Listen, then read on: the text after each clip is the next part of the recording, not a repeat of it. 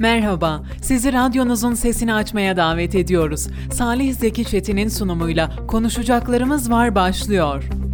Efendim konuşacaklarımız var programından herkese mutlu günler diliyorum. Bugün 2 Aralık Cuma ve haftanın son yayın gününde karşınızdayım ben Salih Zeki Çetin. Konuşacaklarımız var programında saat 19'a dek günü gündemi yorumlamaya gayret göstereceğiz. Kimle birlikteyiz? Ee, İlyas Kaplan'la birlikteyiz. İlyas abiyle beraber bugün yine Kayseri'de, Türkiye'de ve tabii ki dünyada öne çıkan gelişmelerin başlıklarını sizler için aktarmaya çalışacağız. Efendim bu haftanın son yayını e, aynı zamanda önümüzdeki haftada e, muhtemel suretle bu stüdyoda olamayacağız. İstanbul'a gidiyoruz. Pazar akşamı genel yayın yönetmenimiz ve ekip arkadaşlarımızla birlikte 8-11 Aralık tarihleri arasında yapılacak olan Kayseri tanıtım günlerinin medya sponsoru Kayseri Radar ve İstanbul'dan canlı yayınlarla hem Sayın Valimiz hem belediye başkanlarımız hem STK temsilcilerimiz İstanbul'da olacak ve tabii ki bizler de İstanbul'da olacağız ve sizlere e, Kayseri tanıtım günlerini an be an aktarmaya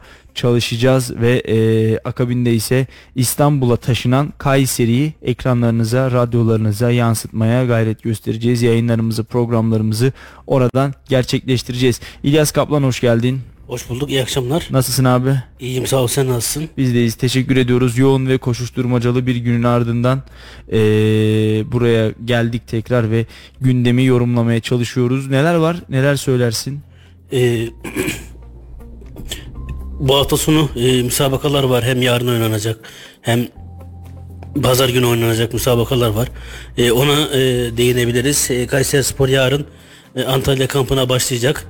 E, Dünya Kupası nedeniyle lige verilen arada 10 günlük tatil yapan futbolcular daha sonra e, ilk etap e, kampını kulüp tesislerinde yaptılar. E, daha sonra iki günlük aranın ardından Evet. yarın da e, Antalya'da kampa başlayacaklar. E, orada hem hazırlık müsabakaları yapmaları hem de e, ligin e, başlayana kadar ki biliyorsun e, bu sezon devre arası e, Dünya Kupası nedeniyle öne alındı. Evet. O nedenle e, yoğun e, bir e, gün gelecek. E, Kayseri Spor'da bu e, zamanın öncesinde kulüp tesislerinden çalışmalarının ilkini yaptı. Daha sonra da Antalya'da yapacak. Nasıl gidiyor peki takım? Şöyle kısaca Kayseri Spor'u konuşalım. Gerçekten bu sene oynanılan futbolla göğsümüzü kapatmışlardı. En azından ilk devredeki görünen tablo buydu. Ee, ikinci yarıda Kayseri Spor Lig'in ikinci yarısında bu tempoyu devam ettirebilecek mi? Bu ara sence Kayseri Spor'a iyi gelecek mi?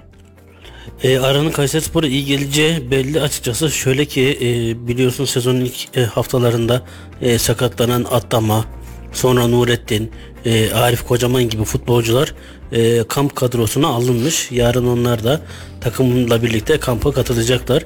E, bunların kulübe gelmesi onların yani sakat futbolcuların da kalmaması Kayseri Spor adına güzel bir şey. E, tabii ki bir diğer taraftan da e, sezonun e, o Aralık Ocak e, zamanı yapılacak transfer döneminde e, oluşacak durumlar var.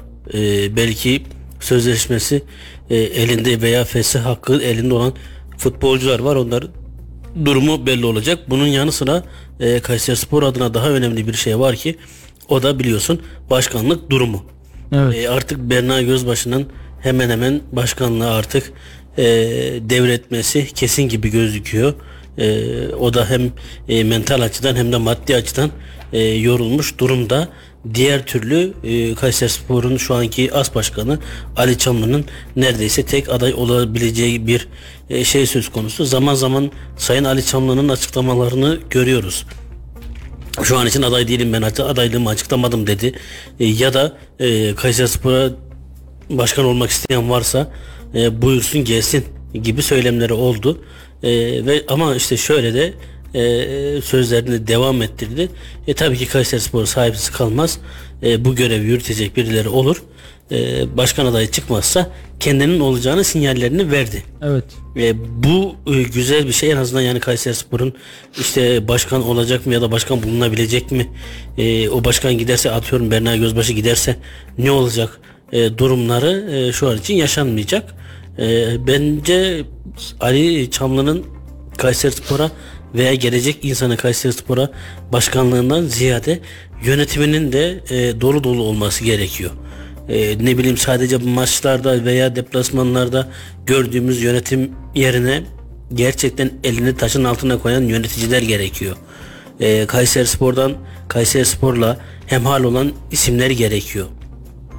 Bugün Kayseri Spor'un altyapı koordinatörlüğünü getirdiler ki yine onu e, geçen sene ilk biz duyurmuştuk. E, Tolga Şambay vardı. Fenerbahçe'de görev yaptı. Erzurum Altınordu'da e, görev yaptı ve daha sonra Kayseri Spor'a gelmişti. E, o bugün e, istifa etti. E, onun bu şimdi altyapıda e, Sayın Tolga Şanbay'ın yerine kimin geleceği belli değil. E, diğer türlü işte alt, bugün e, genç Abdülkadir gibi, Ethem Balcı gibi, evet. Baranalı gibi kardeşlerimiz de e, Antalya kampına dahil edildi. Ete, Ethem de kamp kadrosunun fotoğrafını paylaşmış kendisi de orada. Evet kendisini geçen hafta e, Argıncık Stadı'nda oynanan amatör müsabakalarda oraya seyretmeye gelmiş. Orada da görmüştüm. Bir sakatlığı vardı. O da iyileşmiş. E, o da sevindirici. E, genç kardeşlerimizi e, zaten Kayseri Spor'un artık e, mecbur bir de şu transfer yasağı var ki artık bu gençlere yönelmesi elzem e, başka bir çaresi yok. İşte bu durumda da genç kardeşlerimizin bu fırsatı iyi değerlendirilmesi gerekiyor. Peki, Bugün Peki abi şunu sorayım. Lig, lige verilen bu ara Kayseri Spor'a iyi gelecek mi? Kesinlikle gelecek ki en azından bir önce söylediğim gibi e, sakatlığı e, geçen futbolcular e, takımla antrenman yapma şansı bulacak. E, hazırlık kendilerini e, lige hazırlayacaklar. Belki Atlama, belki Nurettin'i ya da Arif Kocaman'ı ki e, biliyorsun e, Arif stoper oynuyordu. Kayseri Spor'un bugün en çok sıkıntı çektiği mevkilerden biri stoper. E, Hüseyin'i ile Ali Karim'i bugün İran takımındaydı. İran milli takımındaydı kendileri. E, onların e, katılması biraz geç olacak. Şöyle ki onlar ayın 10 Aralık gibi e, sanırım Kayseri Spor kampına katılacaklar. Kayseri Spor'dan böyle bir açıklama geldi. Yani hem Arif'in hem Nurettin'in ki Nurettin e, biliyorsun Kayserili kardeşimiz aslında çok demek verdi de işte zaman zaman yaşadı bu e, şanssız sakatlıklar. E, bir türlü istediği çıkışı yapmasını e, neden oldu? Seninle yaklaşık 4 yıldır Nurettin'i konuşuyoruz. E, seninle 4 yıldır Nurettin konusunda ne kadar yetenekli ne kadar başarılı bir futbolcu olduğunu dile getiriyoruz ama e, işte bazen yeteneğin yanında başarının yanında biraz da şans. Şimdi çok iyi bir Türkiye Kupası maçı oynuyor. Sonra çok iyi bir performans gösteriyor. Ama bir sakatlık geçiriyor, bir çapraz bağ kopuyor. Allah göstermesin kimseye yani hiçbir futbolcuya. Ee, bir bir sezonu e, çöp olup gidiyor. Sonra yeniden hazırlanıyor. İşte geçen sene e, Seri B'ye gitti. Bence o çok iyi oldu. Hem değişik bir kültür hem değişik bir e, stilde oynayan ülkenin e, liginde mücadele etti. Hem de en azından görmüş oldu. E, aslında bu Dünya Kupası'na da bakacak olursak artık e, 18 yaşındaki 19 yaşındaki yani 20 yaşındaki futbolcu pekala A takımda oynayabilir. İşte onların da kendilerini e, diğer takımdaki e, o rakipleri gibi hazırlaması gerekiyor. Bugün ben amatörde bile e, Ronaldo sevincini görebiliyorum, gol sevincini. Ama işte kim kaç futbolcu onun gibi çalışıyor veya işte biz geçtiğimiz zamanlarda e, bunu bir de bir görmüştük. E, Mehmet Topuz'u Aydın Tozçalısı e, hep ekstra idman yapardı, ekstra antrenman yapardı.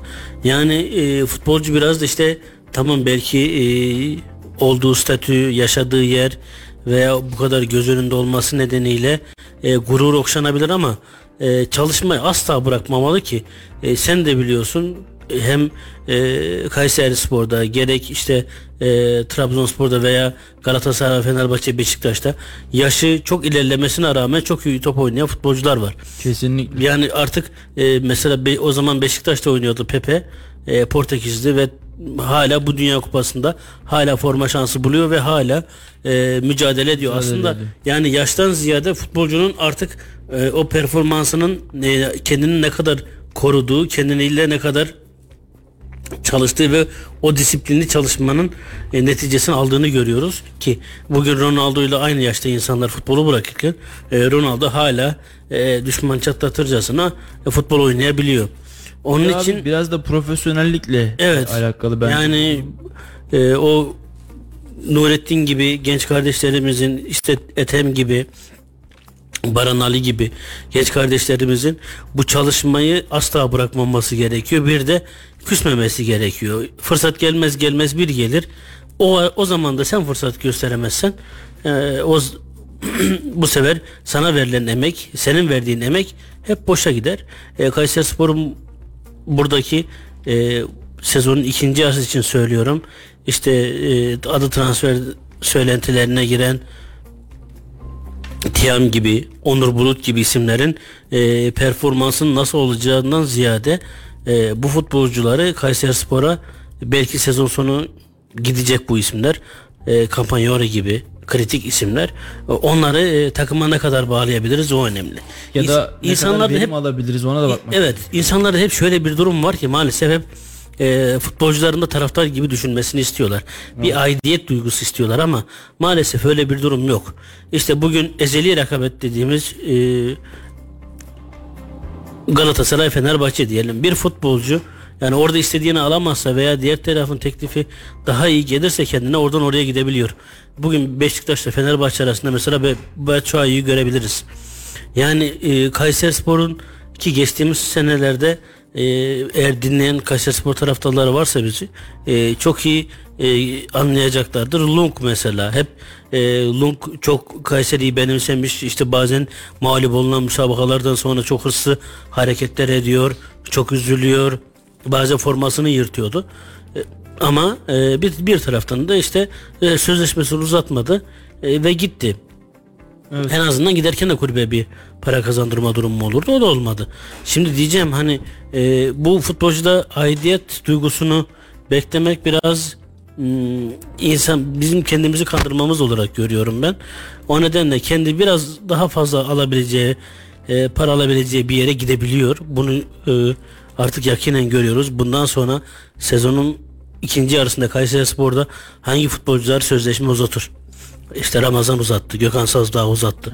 Ama bunlar gibi kaç futbolcu uzatır bilmiyoruz. Giden futbolcuları ya da sözleşmesinin artık bitip e, biraz gidecek olan isimleri ki işte ismi en çok geçenlerden Onur. Geçtiğimiz günlerde de söyledim. O zaman bir AVM'de bir e, kaymayan yaptığı bir sergi vardı.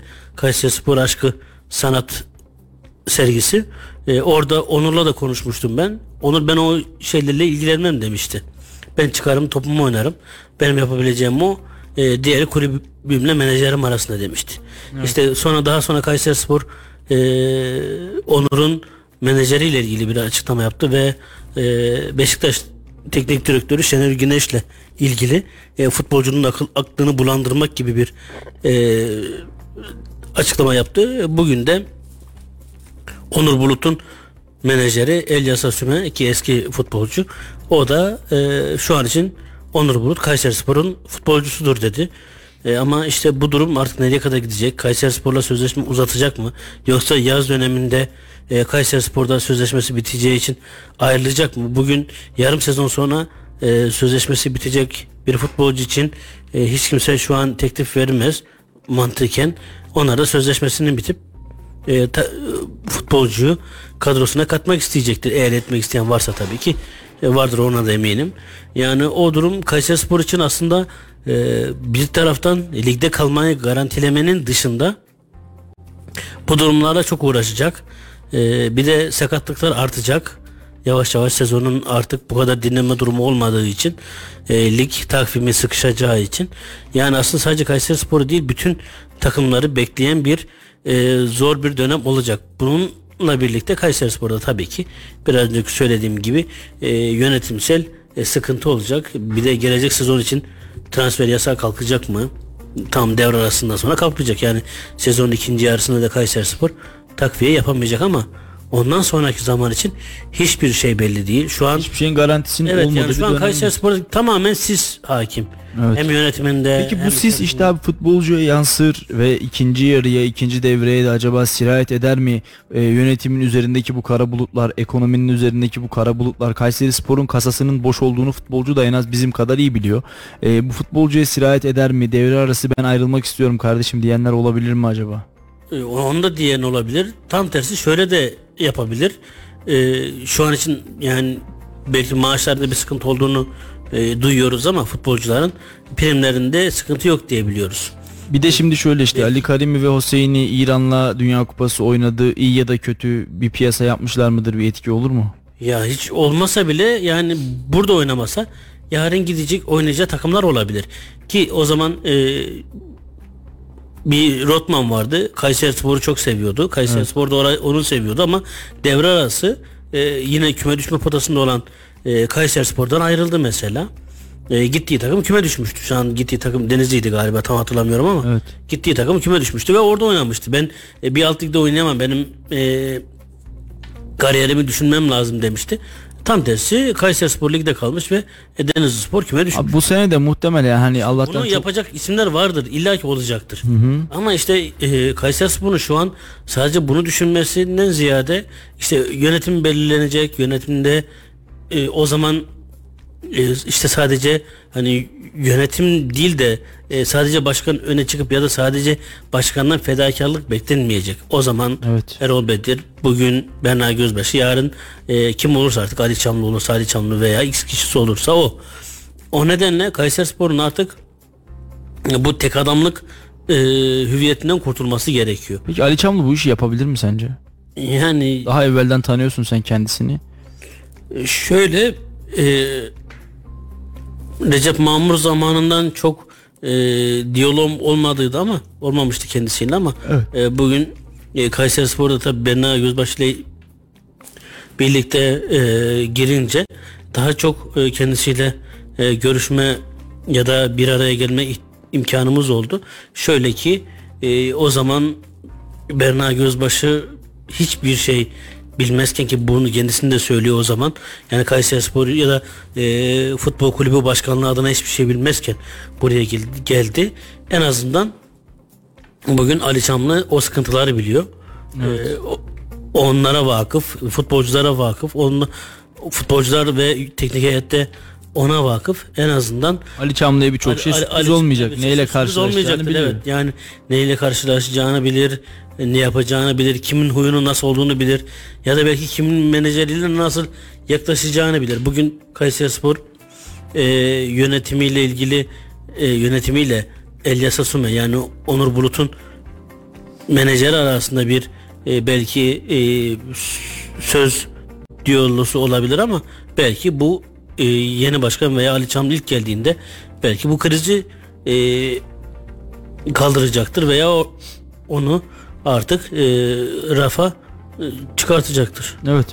E, vallahi bu Kayseri Spor için hayırlısı olsun. Başkan kim olursa olsun umarım kazanan bu şehir olur. Çünkü e, bu sene gerçekten oynadığı futbola düşmeyi hak etmeyen bir Kayseri Spor var ki muhtemelen e, zaten hani ta, kümede düşmeyeceğizdir. E, Allah hani çok büyük bir böyle daha böyle e, nasıl söyleyeyim doğru cümleyi bulamadım. Çok büyük bir sürpriz olmazsa Kayseri Spor bu senelikten düşmeyecektir ama bu işin önümüzdeki yılı da var. E, tabi transfer yasağının devam etmesi e, ya da işte ücretlerin ödenmesinde sıkıntı yaşanması gibi konularda tabi olaya hakim olursa olursa e, Allah muhafaza gelecek yıllar için yine Kayseri Spor e, en azından e, mı acaba düşer miyi burada konuşmaya başlayabiliriz ki bu da en son görmek istediğimiz tablo hiç kuşkusuz. E, bunun yanında ikinci yarıda Kayseri Spor'a başarılar dileyelim. Şöyle birazcık da gündemi konuşalım istiyorum seninle. E, çünkü gerçekten hareketli günler hareketli dakikalar yaşanıyor. Özellikle hem yılın sonuna yaklaşmamız hasebiyle hem de siyasette de e, gitgide kazan kaynıyor diyebiliriz artık genel seçimlere e, eğer tarihinde olası tarihte yapılması halinde 8-9 e, aylık 9 aylık 10 aylık bir süremiz kaldı artık Haziran ayında yapılması halinde. E, ki hani 2022 yılının da son ayına girmiş bulunuyoruz. Zaman çok hızlı geçiyor. Ben şuna da eminim yani. E, bir anda ne olduğunu anlayamadan biz seçimler gelmiş bile olabilir. Yani öylesine hızlı bir zamanı süreci de görüp yaşayabiliriz.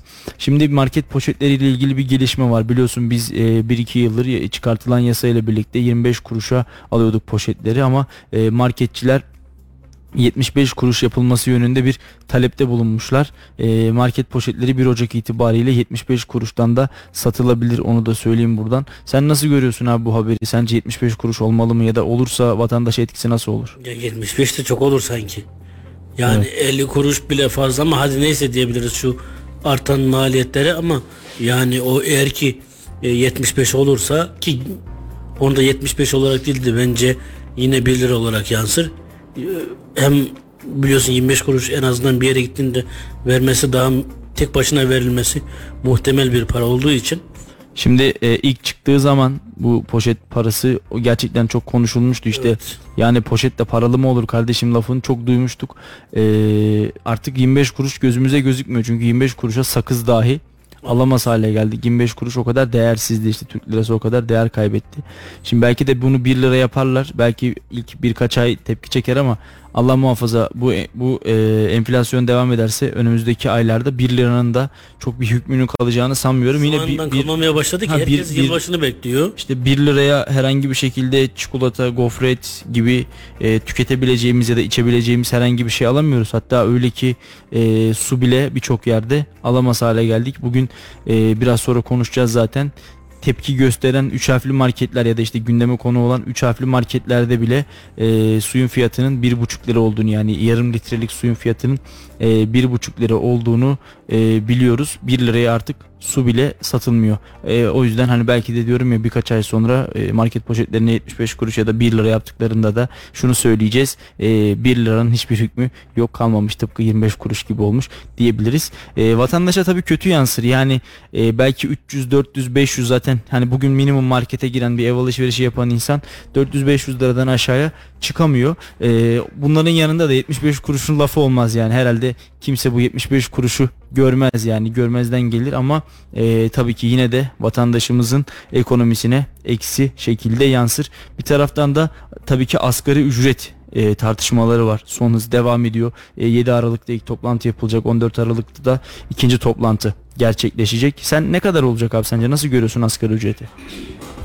Yani ben aslında asgari ücrete karşı olacağından ziyade şu an için biraz önce söylediğim gibi iğneden ipliğe neye ne kadar zam gelecek onu düşünüyorum. Çünkü insanlar da artık biliyor ki e, asgari ücrete ne kadar zam gelirse gelsin veya emekli aylıklarına ne kadar zam gelirse gelsin onlardan daha fazla oranda da zam geliyor. Bugün suya zam geliyor, e, şebeke suyuna zam geliyor, elektriğe zam geliyor. Her ne kadar e, vatandaşa sö- söylenmese de veya açıklanmasa da insanlar bir önceki faturayla bir sonraki faturayı aldığında birimi olarak söylüyorum bu e, elektriğin veya doğalgazın e, daha zamlı e, satıldığını görebiliyorlar. O nedenle e, insanlar sadece bunu düşünüyor. Bugün e, çok basit alabileceğin bir e, lamba veya tornavida ne bileyim terzide her zamanki yaptırdığın çok basit bir e, paça kısaltma bile olsa e, şu an için insanlar bunun fiyatının gelecek ay ne kadar olacağını belirlemeye çalışıyor. E, şöyle bir şey ki bu yaz sen de illaki yolun düşmüştür e, gitmişindir yeraltı çarşısına. Yeraltı çarşısı esnafı diyor ki 3 aylık benim e, gelen sadece klima parası yani klima o soğutma sistemi nedeniyle e, bana yansıtılan para 4,5 milyar diyor. Şimdi Evet. bir, bir dükkana 4,5 milyar sadece soğutma için geldiyse bunun kirası var, oranın elektriği var, e, diğer internet gibi veya post cihazı gibi şeylere harcadığı para vergi ve çalışanlara verdiği para var. E, bir de üstüne sen 3 ay için aldığın bir 4,5 milyar para var. Yani onu, o insanlar ona bakıyor. Ee, artan maliyetlerin gerçekten e, onların da önünü alamadığı için e, onlar tabii ki e, bu e, dişlide ezilmemek için maalesef vatandaşın sırtına yüklüyorlar bu ağırlığı. Olan yine vatandaşa oluyor. Yine vatandaşa olacak. Bugün aldığın bir e, kurşun kalem veya bir silgi veya aldığın bir poğaçanın bu fiyatta kalmayacağını herkes çok iyi biliyor. E tabi her ne kadar biz elektrikli araba için bütün ilçelere müjde versek de e, veya çok güzel yaptığımız e, Avrupa standartlarında yol dediğimiz yolların en ufak yarım saat yağış içinde e, göle dönmesini e, görsek de e, insanlar orada söylenen e, güzel e, süslü lafları değil gerçeğe bakıyor. E, onun da maalesef işte bazen gittiğimizde bir biz vatandaşı bir şekilde duyamayabiliyoruz veya onların söylediklerini göz ardı ediyoruz.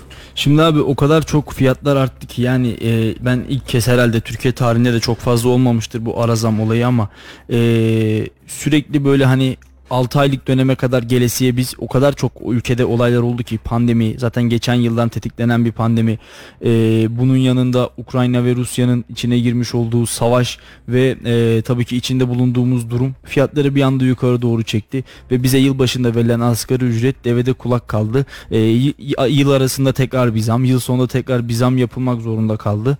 E, bunun yanında da şimdi yeniden asgari ücret tartışmaları alevlendi ki e, umarım yani hem işçiyi ezdirmeyecek enflasyonun karşısında hem e, işvereni yıldırmayacak, onların üretimini, hizmet sektörünü aksatmayacak ve bir de bunların yanında e, ürünlerin maliyetlerine bizim aldığımız zamdan, işçinin aldığı zamdan daha fazla e, zam koymayacak bir rakamı hep birlikte görürüz. Çünkü alacağımız zamdan ziyade diğer ürünlere yapılacak olan eklemeler, zamlar bizi daha çok artık alakadar ediyor. Geçtiğimiz yıl asgari ücretin ne kadar artacağını konuşup bunu düşünürken e, bu yıl geldiğimiz zaman diliminde asgari ücretten ziyade yani e, diğer ürünlere yapılacak olan zamları konuşuyoruz aslında. Diyoruz ki asgari ücrete zam gelirse iğneye, ipliğe, peynire, süte, ete şu kadar zam gelir diyoruz. E, ev kiraları da bu yıl bu artıştan nasibini almış durumda. Ev fiyatları, araba fiyatları da nasibini almış durumda. Tabi bunların birden çok etmeni var ama her birini sıralamaya kalksak herhalde bugün program yetmez. Ee, bunun yanında şunu söyleyelim. Ee, biraz fiyatların bu dengede kalması gerektiğini düşünüyorum ben. En azından zamdan sonra biraz bu dengede kalması gerektiğini düşünüyorum. Doğalgazı yakmaya başladık. Bir buçuk iki ay kadar oldu. Henüz doğalgaz zammı yapılmadı. Ama bu yapılmayacağı anlamına gelmiyor. Önümüzdeki e, ay muhtemel doğalgaza da bir zam gelecek. Bu ay tekrar zamsız geçildik ama e, önümüzdeki ayda yine bir zam gelecek. Bizler kış şartlarının gelmesiyle birlikte elektrik faturalarında, doğalgaz faturalarında e, meblağların artmasıyla birlikte birlikte belki de hem kışın şartlarının daha böyle yakıcılığını hem de faturaların hakikaten cebimizi ısıtan, elimizi yakan, cüzdanımızı yakan raddeye geldiğini bir kez daha anlamış olacağız. Şimdi e, biz bugün özel bir haber çektik. Dedik kiralar neden arttı? Bununla alakalı olarak da Yağcıoğlu gayrimenkulün sahibi Ahmet Yağcıoğlu mikrofonlarımıza konuştu. Şimdi sözü ona bırakacağım ama ondan da evvel Tekirdağ'dan bizi dinliyormuş Emrecan kardeşim. Buradan selam olsun kendisine. Sana da bol bol selamı var. Ee, kendisi nöbetteymiş şu anda. Ee, siz rahat Nöbetler yayın yapın. Diyelim. Siz yayın rahat yayın yapın diye ben nöbet tutuyorum diyor. Buradan evet, kendisine evet. bizde çok yoruluyor, çok ter atıyor. Biliyoruz. bizde Allah yardımcısı olsun. Allah yardımcısı olsun. Buradan bu arada e, tabii Emrecan nezdinde de bütün askerlerimizin e, özellikle sınır hattında görev yapan, nöbet tutan bütün askerlerimizin Allah yardımcısı olsun. Allah ayaklarına taş değirmesin diyelim. Bütün Mehmetçiğimize de buradan selamlarımızı iletmiş olalım ve sözü de kiralar neden arttı diyelim ve Ahmet Yağcıoğlu'na bırakalım son bir yıl içerisinde e, bu derece yüksek oranda artmasının ana sebebi e, arz talep dengesinin e, düşmüş olması, yeteri kadar piyasaya e, daire verilmemiş olması, dışarıdan gelen mülteci ve göçmen akını, sonrasında fiyat artışları, kentsel dönüşümün e, bu yıl özellikle bu yıl yüksek oranda olması fiyatları e, olumsuz şekilde etkiledi. %200, %250'ye varan oranlarda fiyat artışları görülüyor. Aynı bina içerisinde e, dairelerin kira fiyatları önceki oturanlarla yeni girenler arasında %300'e varan oranlarda farklılıklar göstermekte. E, vatandaşlar devletin açıklamış olduğu kira artışı e, oranının %25 ile sınırlı kaldığını e, kalması gerektiğini iletiyorlar. Mevcutta oturan e, kiracıların talepleri bu doğrultuda ama çok toplum içerisinde e, karşılık bulmadı. E, ev sahipleri tarafından farklı yollarla kiracının tahliyesi isteniliyor. E, yeni kiralama yapılan yerlerde de e, yeni kira bedeliyle içeriye giren kiracılar aynı binada daha uygun rakama oturulduğunu öğrendiğinde anlaşmazlıklar çıkıyor. Ev sahipleri e, ister istemez evinin değerinde verilmesini istiyor. Kiracılar daha uygun fiyata oturmak istiyor. Biz emlakçılar da e, ara bulucu olarak bu konuda epeyle bir zorlanıyoruz. Şehrimizde e, yoğunluk gören e, bazı semtlerimiz var. Talas gibi öğrencilerin çok fazla rağbet etmiş olduğu yerler ya da şehir merkezi e, tramvay hattı güzergahı e, buralardaki daire fiyatları e, oldukça yüksek. 2 artı 1 dairelerin şu anda boş olarak kiralanma fiyatları semte göre değişiklik göstermekle beraber şehir merkezinde 2500-3000 lira aralığında Talas bölgesinde 2500-3000 lira aralığında. E, bizim ikinci, üçüncü çember demiş olduğumuz İldem tarafı, Belsin tarafı, Erkilet tarafında da 2000-2500 lira aralığında devam ediyor. Tabii evin büyüklüğü, evin yaşı e, bunlara etken. E, rezidans olanlar ya da eşyalı olanlar bunlara etken. Kayserimizde şu anda e, aylık 10 bin liraya kadar verilen kiralık daireler var. E, bakalım biz de bu döngü içerisinde merakla bekliyoruz. Nereye gidecek, ne olacak, nasıl bitecek? Yeni yılla birlikte fiyatların e, ben kişisel olarak durağan bir şekle geleceğini düşünüyorum. Artışın da olacağını ya da düşmenin olacağını çok tahmin etmiyorum. Ama tabii önümüzde bir 2023 seçimleri var. E, Rusya-Ukrayna savaşının e, durumu çok çok önemli. Çünkü o savaş halindeyken e, ham madde fiyatlarında anormal bir artış oluyor. Bu da tabii ki inşaat maliyetlerine dolayısıyla ev fiyatlarına yansıyor. E, Türkiye'de ev fiyatları kira fiyatlarıyla e, endeksli olduğu için e, daha önce 20 yılda kendisini amorti eden ortalama daireler şu anda 30 yıla çıkmış durumda. Daire fiyatı arttıkça kira fiyatları da oldukça yükseliyor. Evet e, gerçekten bu yılın flash gelişmelerinden flash konularından aslında bir tanesi de hiç kuşkusuz ki kira fiyatlarının böylesine artmış olmasıydı. E, bir de sonra devlet bir açıklama yaptı dedi ki yani Cumhurbaşkanımız %25'ten e, daha fazla yükseltemezler. E, Bunu keşke şey de deseydi ya bu elektrik, su e, ya da mesela Kaski'nin e, %300 yaptığı zaman hani o deseler deseydi ki %25'i geçemezsin. E, ev vergisine, hak edişlere. Evet. Yani bunlara da deseydi. Anlatabiliyor muyum? Şimdi e, ev sahibi e, dert yanıyor. E, kiracı haklı. Yani dün e, 500'e 700'e belki biri oturduğu eve bugün 4 isteniyor 5 isteniyor. Evet. O, o insanlar haklı. Ev sahibi diyor ki ben dün 3 aldığımı bugün 5'e alamıyorum ben ne yapayım diyor. E, o da haklı. Ama e, bir şekilde burada sanki tek suçlu ev sahibiymiş gibi maalesef ihale ona kalıyor. Ama Kesinlikle amorti süresi de arttı. Yani bugün bir insan ev aldığı takdirde işte 20 yılda amorti edecekse 30 yılda amorti Kesinlikle. etmeye başladı. Adam da diyor ki kardeşim ben param faize yatırırım niye ev alayım ki? Ee, insanları biraz banka faizine bu konuda yöneltmek, e, yatırımdan üretimden ziyade paranızı faize, dolara, altına yatırın da yıl sonu daha fazla artar mesajını vermek bence çok da doğru değil. öyle olmadı mı zaten en basiti çok e, belki e, değişik bir konu olacak ama e, kırmızı et veya sü- süt bugün süt bulamıyor insanlar. Evet. E, süt fiyatları gittikçe artıyor. Ki artık insanlar yem parasına veya o hayvanlarını alacağı e, yiyecek konusuna çare bulamadıkları için süt hayvanlarını kesime verdi. Maalesef. Kesime verince bu sefer süt azaldı. E, insanlara da süt lazım. Çoluğu çocuğu.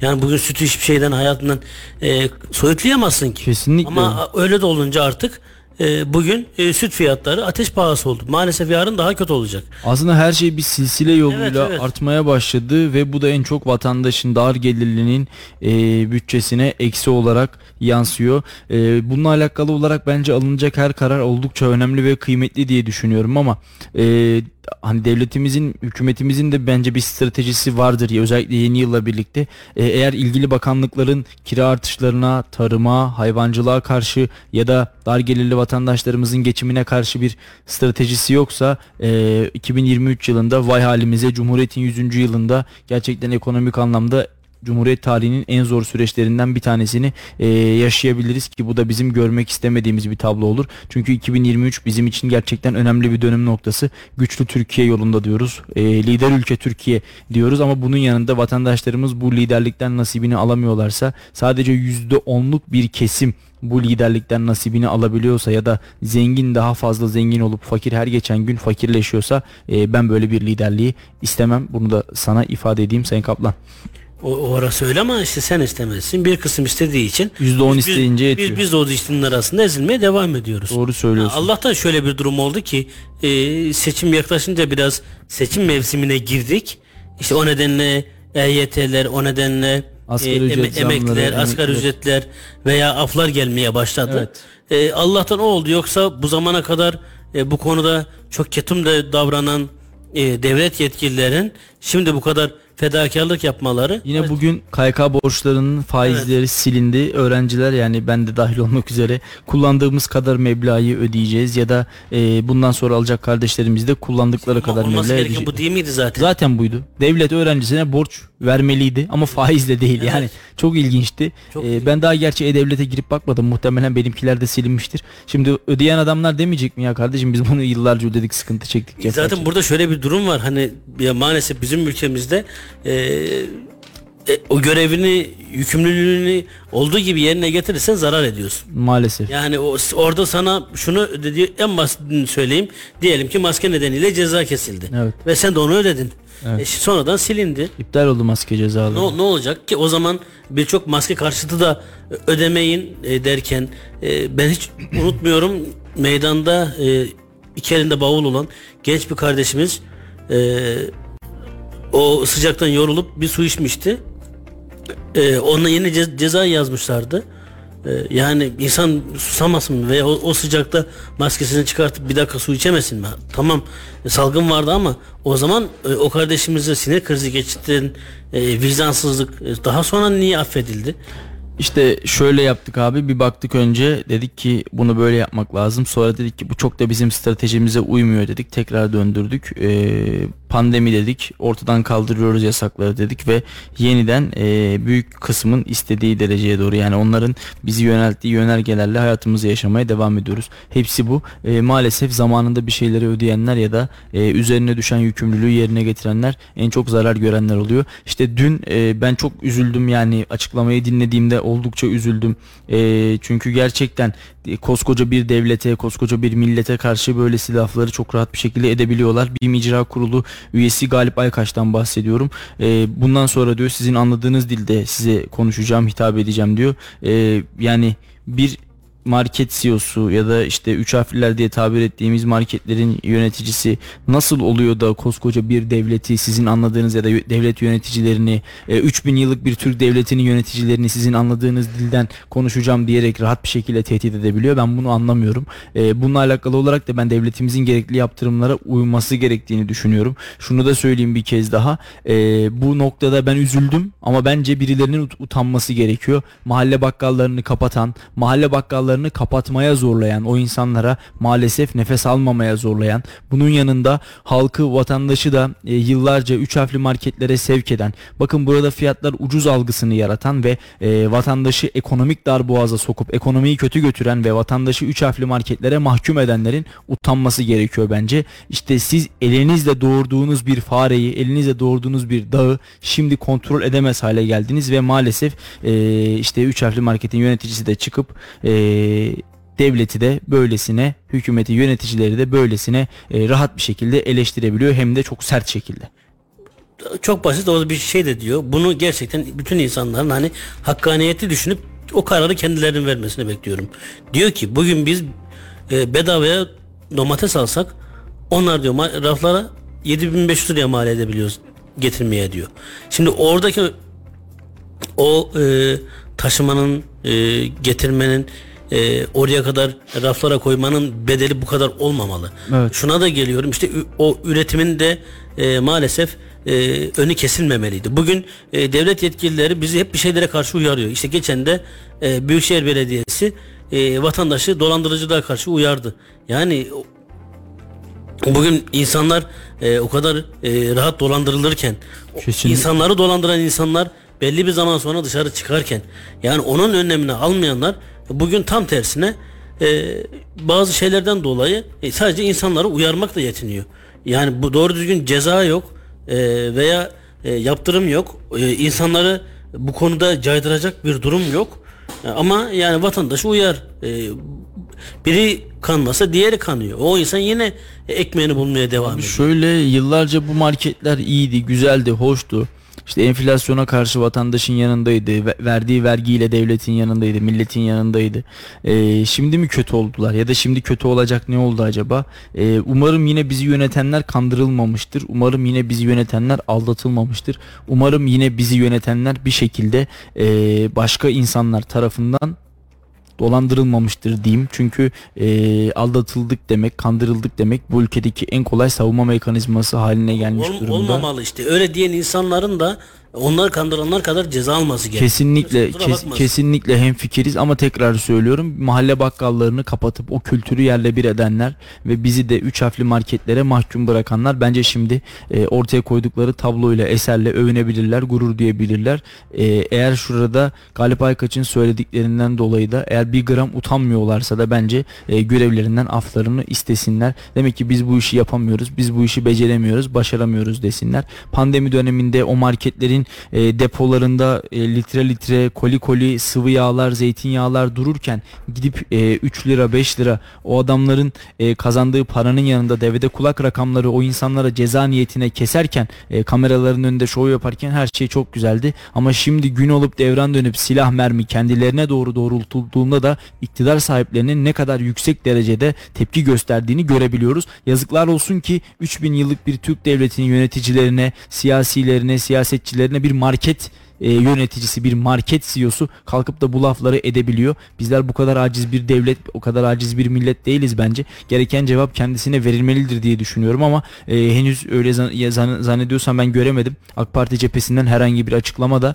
gelmedi konuyla alakalı olarak. Sadece Milliyetçi Hareket Partisi Genel Başkanı Devlet Bahçeli'den bir tepki geldi ki bundan sonra e, alışverişimizi oradan yapmayarak tepkimizi göstereceğiz dedi Devlet Bahçeli. Yani bir yerde partisinin boykot yapacağına çağrıda bulundu. Yine e, Kayseri Milletvekili Baki Ersoy da konuyla ilgili bir tweet'i retweetleyerek tepki gösterdi. Ama daha hükümet kanadından herhangi bir tepki gelmedi. Bizler görmedik, duymadık, bilmiyoruzu oynamaya, oynatılmaya devam ediyoruz vatandaşlar olarak. Siz e, görmeyin, duymayın, bilmeyin ama e, inanın vatandaş e, çok rahat bir şekilde görüyor. Vatandaş çok rahat bir şekilde biliyor ve vatandaş çok rahat bir şekilde tepkisini, reaksiyonunu gösteriyor zaten. E, yani illa boykot çağrısında bulunmak ya da illa şunu şöyle yapmayalım ya da illa bu insanlara ceza keselimle değil e, vatandaş kasada rafta gereken cevabı verecektir. Yeter ki sizler vatandaşı bu marketlere mecbur bırakmayın. Yeter ki vatandaşları bu marketlere sevk etmeyin diyorum ve gerçekten e, koskoca bir devletin koskoca bir milletin e, sadece 3 harfli bir marketin CEO'suna böyle laflara maruz bırakılmasına da ben açık söyleyeyim çok üzüldüm fazlasıyla üzüldüm ama eee neden bir cevap verilmediği konusunda da hala e, aynı şaşkınlığım devam ediyor. Çıkıp da bir devlet yöneticisi yani kardeşim sen ne diyorsun bizim anladığımız dil falan derken neyi kastediyorsun diyemedi bu adama. E, Allah da yardımcımız olsun. İşte bunu diyen aslında bunu söyleyen e, karşı taraf olarak bildikleri veya o e, öbürü diye nitelendikleri insanlar olsaydı o zaman şimdiye kadar zaten çoktan linç edilmişti.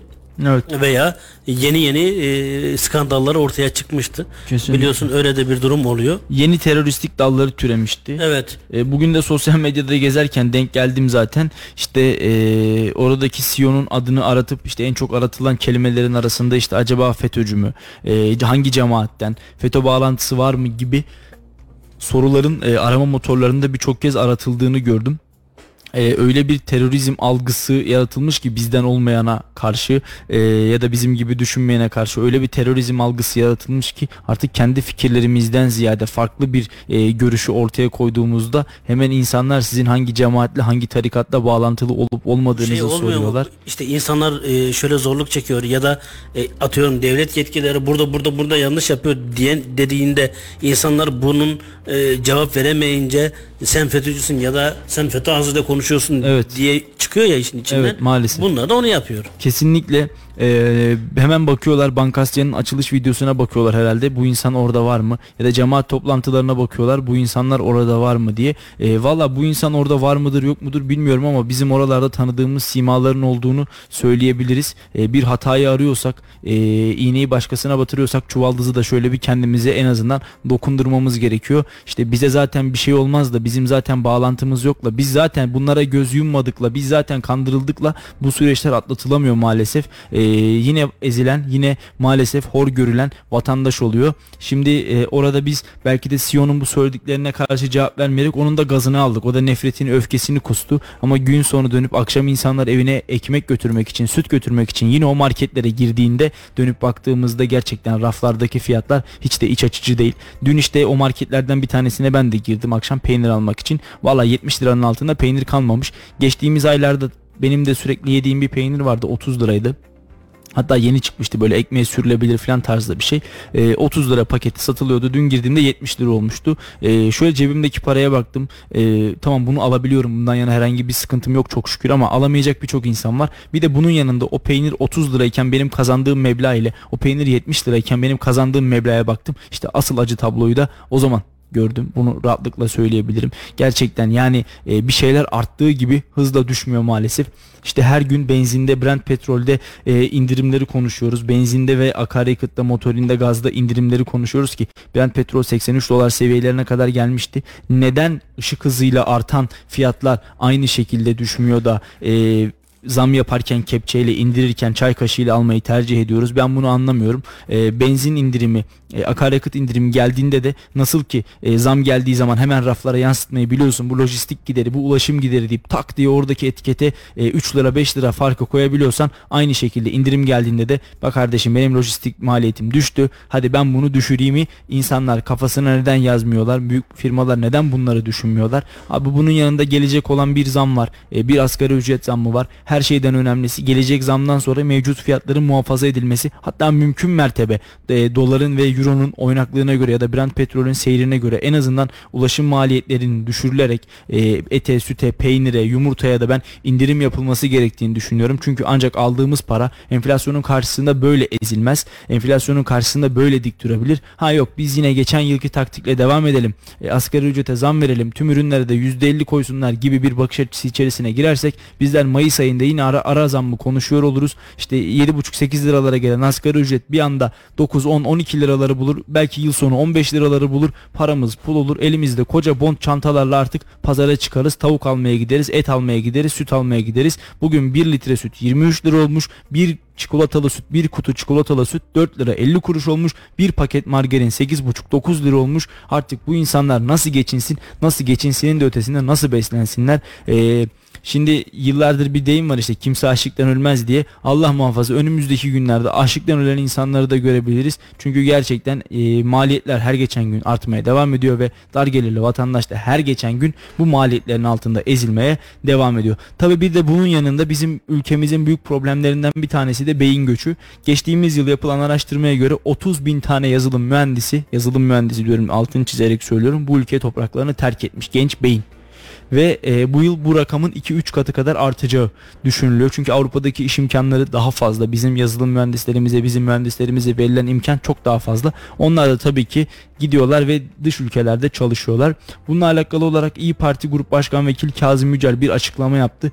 Gençlere onları ülkede tutacak fırsatlar verilmeli dedi. Şimdi bir Kazım Yücel'e mikrofonu uzatalım. Döndüğümüzde de biraz beyin göçünü konuşup programımızı noktalayacağız efendim.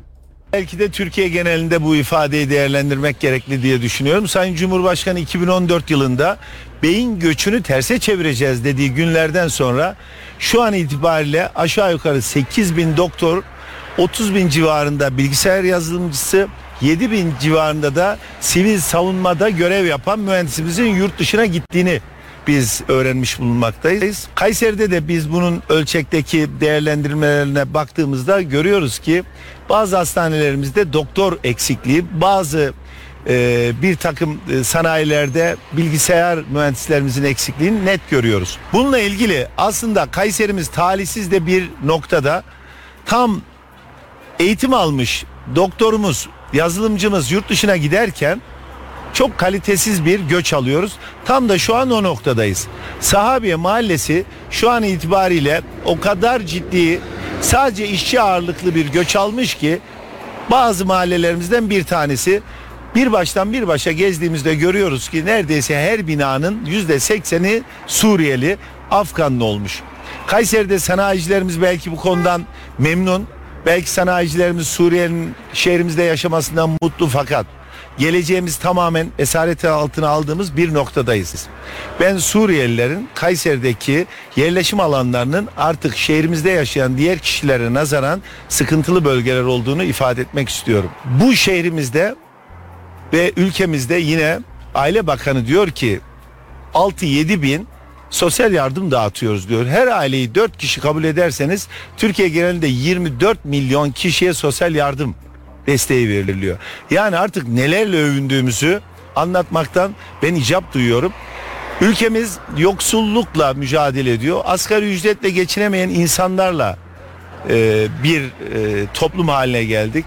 Ben pazarda, sokakta, caddede üniversiteyi bitirmiş gençlerimizin ülkeyi terk edeceğim. Ben başka ülkelerde umut arayacağım demesi gerçekten içimizde bir sızı veriyor. Ben ülkemizin acilen bu anlamda gelişmiş ülkeler statüsüne girip doktoruna, yazılımcısına, mühendisine iş bulan, üreten bir Türkiye olması açısından sesleniyorum.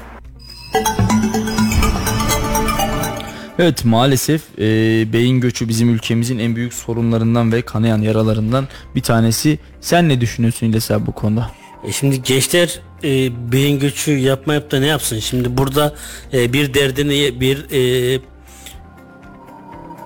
düşüncesini belirtse zaten linç ediliyor veya e, Çıkar telefonunu deniliyor. çıkar telefonunu deniyor. E, Bugün e, liseye giden kardeşlerimiz bile e, birçok stresle uğraşırken üniversiteyi hiç saymıyorum. Bu en en basit şey de işte yap, yaptığımız şey sosyal medyaların şartelini indirmek oluyor. Ama onun haricinde bir şey değişmiyor.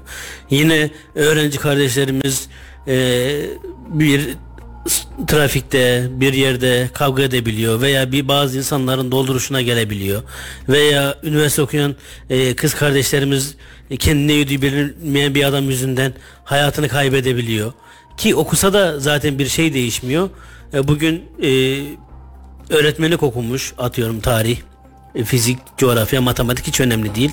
E, ya e, polis ya asker oluyor olabilen. Olamayan da senin söylediğin o üç harfli marketlerde çalışmak zorunda kalıyor. Yani düşünsene bugün üniversite bir çocuğunu üniversite okutmak hiç kolay değil. Hem çocuk açısından hem aile açısından çok e, büyük zorluklar yaşıyorsun. Çok büyük külfetlerin altına giriyorsun. Mezun oluyor. O çocuk öğrencilere e, öğrencilerle buluşmak isterken e, artık mecbur e, sağda solda raf düzeltiyor oluyor veya başka işte çalışıyor ki e, doğru düzgün fabrikalar veya daha kur- kurumsal olarak kendini öyle addeden yerlerde e, öğretmenler almıyor. Daha çok hep deneyim olduğu için tabii akıllarda e, deneyime giriyor. Bu kardeşlerimiz de maalesef işsiz kalıyor. O nedenle onlar gitmesinde ne olsun? Yani bugün e, okul sayısı az artmıyor.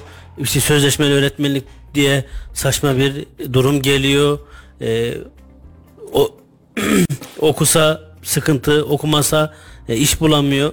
Yani genç kardeşlerimizin o kadar aslında o Z kuşağı diye adlandırılan o, o kardeşlerimizin yaşadığı sıkıntılar e, maalesef giderek büyüyor. Onlar da hiç rahat değil. Ha, bu seçimde onların biraz e, söz sahibi olması nedeniyle e, bazı düzenlemeler yapılıyor ki işte senin de biraz önce söylediğin ve senin de yararlandığın bu af gibi ama bu zamana kadar bu nedenle e, Şimdi- sıkıntıya giren Şimdi EYT'yi veriyor hükümet. İşte. EYT'liler sormaz mı bunca zaman neredeydiniz? Valla pek düşün, sanmıyorum ama inşallah. Yani bu sadece A, B diye demiyorum yani hepsine. Evet. Ki düne kadar ne EYT'si kardeşim diyenler bugün EYT'yi çıkardı. Hatta EYT'li bile olabilirler yani ben sana söyleyeyim bak şimdi. Ee, Ben zaten- düne kadar ben ben zaten EYT'liydim. Benim babam da EYT'li Evet. bile denebilir yani bugün. Ee, bu sadece iktidar için değil muhalefet için de böyle. Onlar da çok güzel e, böyle şeyleri kurguluyorlar. İşte bakıyorsun e, muhalefet lideri çıkıyor diyor ki ben zaten söylemiştim diyor. Kardeşim sen zaten söyleme. Madem öyle daha çok çalış. iktidar ol gel EYT'yi çıkart. Yapabiliyorsan bunu yap. Yok, Orada o- o- oturdur. o öyle bir öyle bir gayesi de öyle bir gayesi de yok zaten. Biz muhalefetimizi de e, eleştiriyoruz. Onların da öyle bir gayesi olduğunu düşünmüyorum. Kimse Muhalefette kalalım. ama hani körler sağırlar birbirinden ağır gibi. Aynen öyle. Geçen gün Güldür Güldür de güzel bir skeç vardı. Sen izledin mi bilmiyorum. Yok. E, muhalefet işte oradaki skece göre muhalefet partisi kazanmış. Muhalefet partisinin genel başkanı diyor ki ya kardeşim nasıl kazandık biz diyor. Bir şeyi doğru yaptık diyor. Nasıl oldu bu iş diyor. Kazanmamamız gerekiyordu bizim diyor. Yani e, neyi doğru yaptık bir bakın şöyle diyor. İşte efendim diyor biz kazanmadık onlar kaybetti diyor yanındaki danışman. Ya nasıl kaybederler diyor. Biz nasıl kazanırız filan diyor. Yani dönüp baktığın zaman abi hakikaten öyle. E, bizim muhalefetimiz bugün ülke yönetimine ben tam manasıyla talibim diyebilmiş olsaydı ya da e, güçlü bir muhalefet algısını bizler yaratabilseydik, görebilseydik zaten bugün durum çok daha farklı olurdu. İşte EYT'nin geçtiğimiz yıllarda çıktığını, KYK zamlarının faizlerinin çok daha önceden silindiğini Öyle- görebilirdik. bundan öncekiler yani daha öncekiler diyeyim. Evet. E, bu öğrenci e, borçlarından dolayı, e, kredilerinden dolayı eğer ki faiz uyguluyorsa gelir gelmez ilk işi ne öğrenciden faiz mi alacağız kardeşim deyip onunla zaten silip öğrenciye aldığı 10 sene sonra da ödese onu faizsiz almayı bilseydi keşke Kesinlikle. öğrencinin tepesine çökmeseydi bugün de kardeşim hadi biz sizi düşünüyoruz ya da o yurt ararken yurdu e, bir oluşum veya bir cemaatin hüviyetine vermeseydi Vermeseydi. bugün bu örnek o zaman Melikşah Üniversitesi'nin olan yurtların olduğu gibi kesinlikle. Ya bu ben o, bir inandırıcı bulurdum anlatabiliyor muyum? Şöyle bir daha bu KYK problemi e, 10 yıllık ya da AK Parti iktidarındaki 20 yıllık bir süreç değil. Bundan önce de Evet. işte farklı ve farklı partiler bu ülkenin başındayken sol ülke e, sol partiler yani Cumhuriyet Halk da- Partisi bu ülkeyi yönetirken de e, aynı şekilde e, bu ülkede yine bir KYK durumu vardı ve insanlar o zaman da koalisyon yönetirken de vardı. İnsanlar o zaman da bu KYK'ları alıp ödediler ve e, o dönemde işte çıkıp da yani ne borcu ne KYK'sı diyemeyenler bugün muhalefetteyken ne KYK'sı ya ne faizi ya demeye başladılar. E, ben bu söylemleri samimi bulmuyorum. Dediğim gibi e, bazen böyle siyasette gülmek gerekiyor, bazen güldürmek gerekiyor ama maalesef bizim siyasetimiz genelde ağlatıyor. Biz sadece skeçlerde gülebiliyoruz. İşte onlar asla yanlış yapmayı kabul etmiyor. İktidarından muhalefetine biz kesinlikle yanlış yapmayızcılar onlar. Biz kesinlikle eleştirilemeyizciler onlar. İşte bugün Kayseri'deki e, muhalefetin partisinin yapısına bakıyorsun. Milletvekiline bakıyorsun. il başkanına bakıyorsun. e, il yönetimine bakıyorsun. Onlar da en az iktidar kadar e, bizler eleştirilemeyizciler.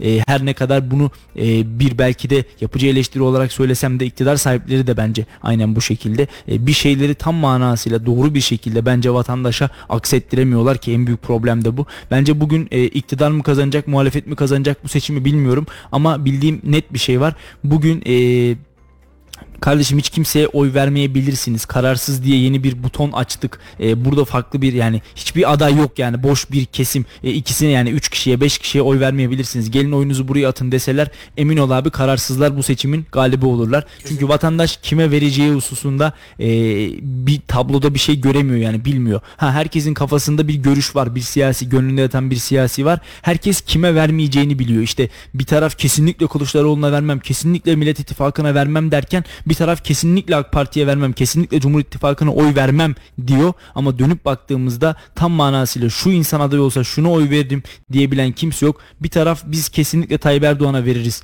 diyor. Diğer tarafta Tayyip Erdoğan'ın karşısına kimi çıkarsanız çıkarın biz ona oy vereceğiz diyor. Yani insanların kafasında müthiş bir karmaşa var, müthiş bir karışıklık var. Ee, Tayyip Erdoğan'dan başka adam yok. Ondan başka kime verelimciler de yine burada mevcut söz diyor konusu. ki Tayyip Erdoğan hiç doğru bir, doğru bir şey söylemiyor. Kimi diyor ki hiç yanlış, Hiç yanlış bir şey söylemiyor. Yani Birine kadar yanlış bulan- aslında diğer de o kadar yanlış. Kesinlikle ortayı bulan yani Tayyip Erdoğan da bir insan bir Allah'ın kulu yani o doğru da söyleyebilir yanlış da söyleyebilir hata da yapabilir diyen kimse yok. Bir taraf Tayyip Erdoğan tamamen hatalı derken diğer taraf aman yarabbi Tayyip Erdoğan kesinlikle hata yapmaz diyor ve bakıyorsun kaybeden Türk siyaseti oluyor. Çalışmayan bir muhalefet işte eee, sıkıştırmayan iktidarı çalıştırmayan da bir muhalefet tabii ki bunun peşinden geliyor ve tabii ki kaybeden bu tabloda halk oluyor.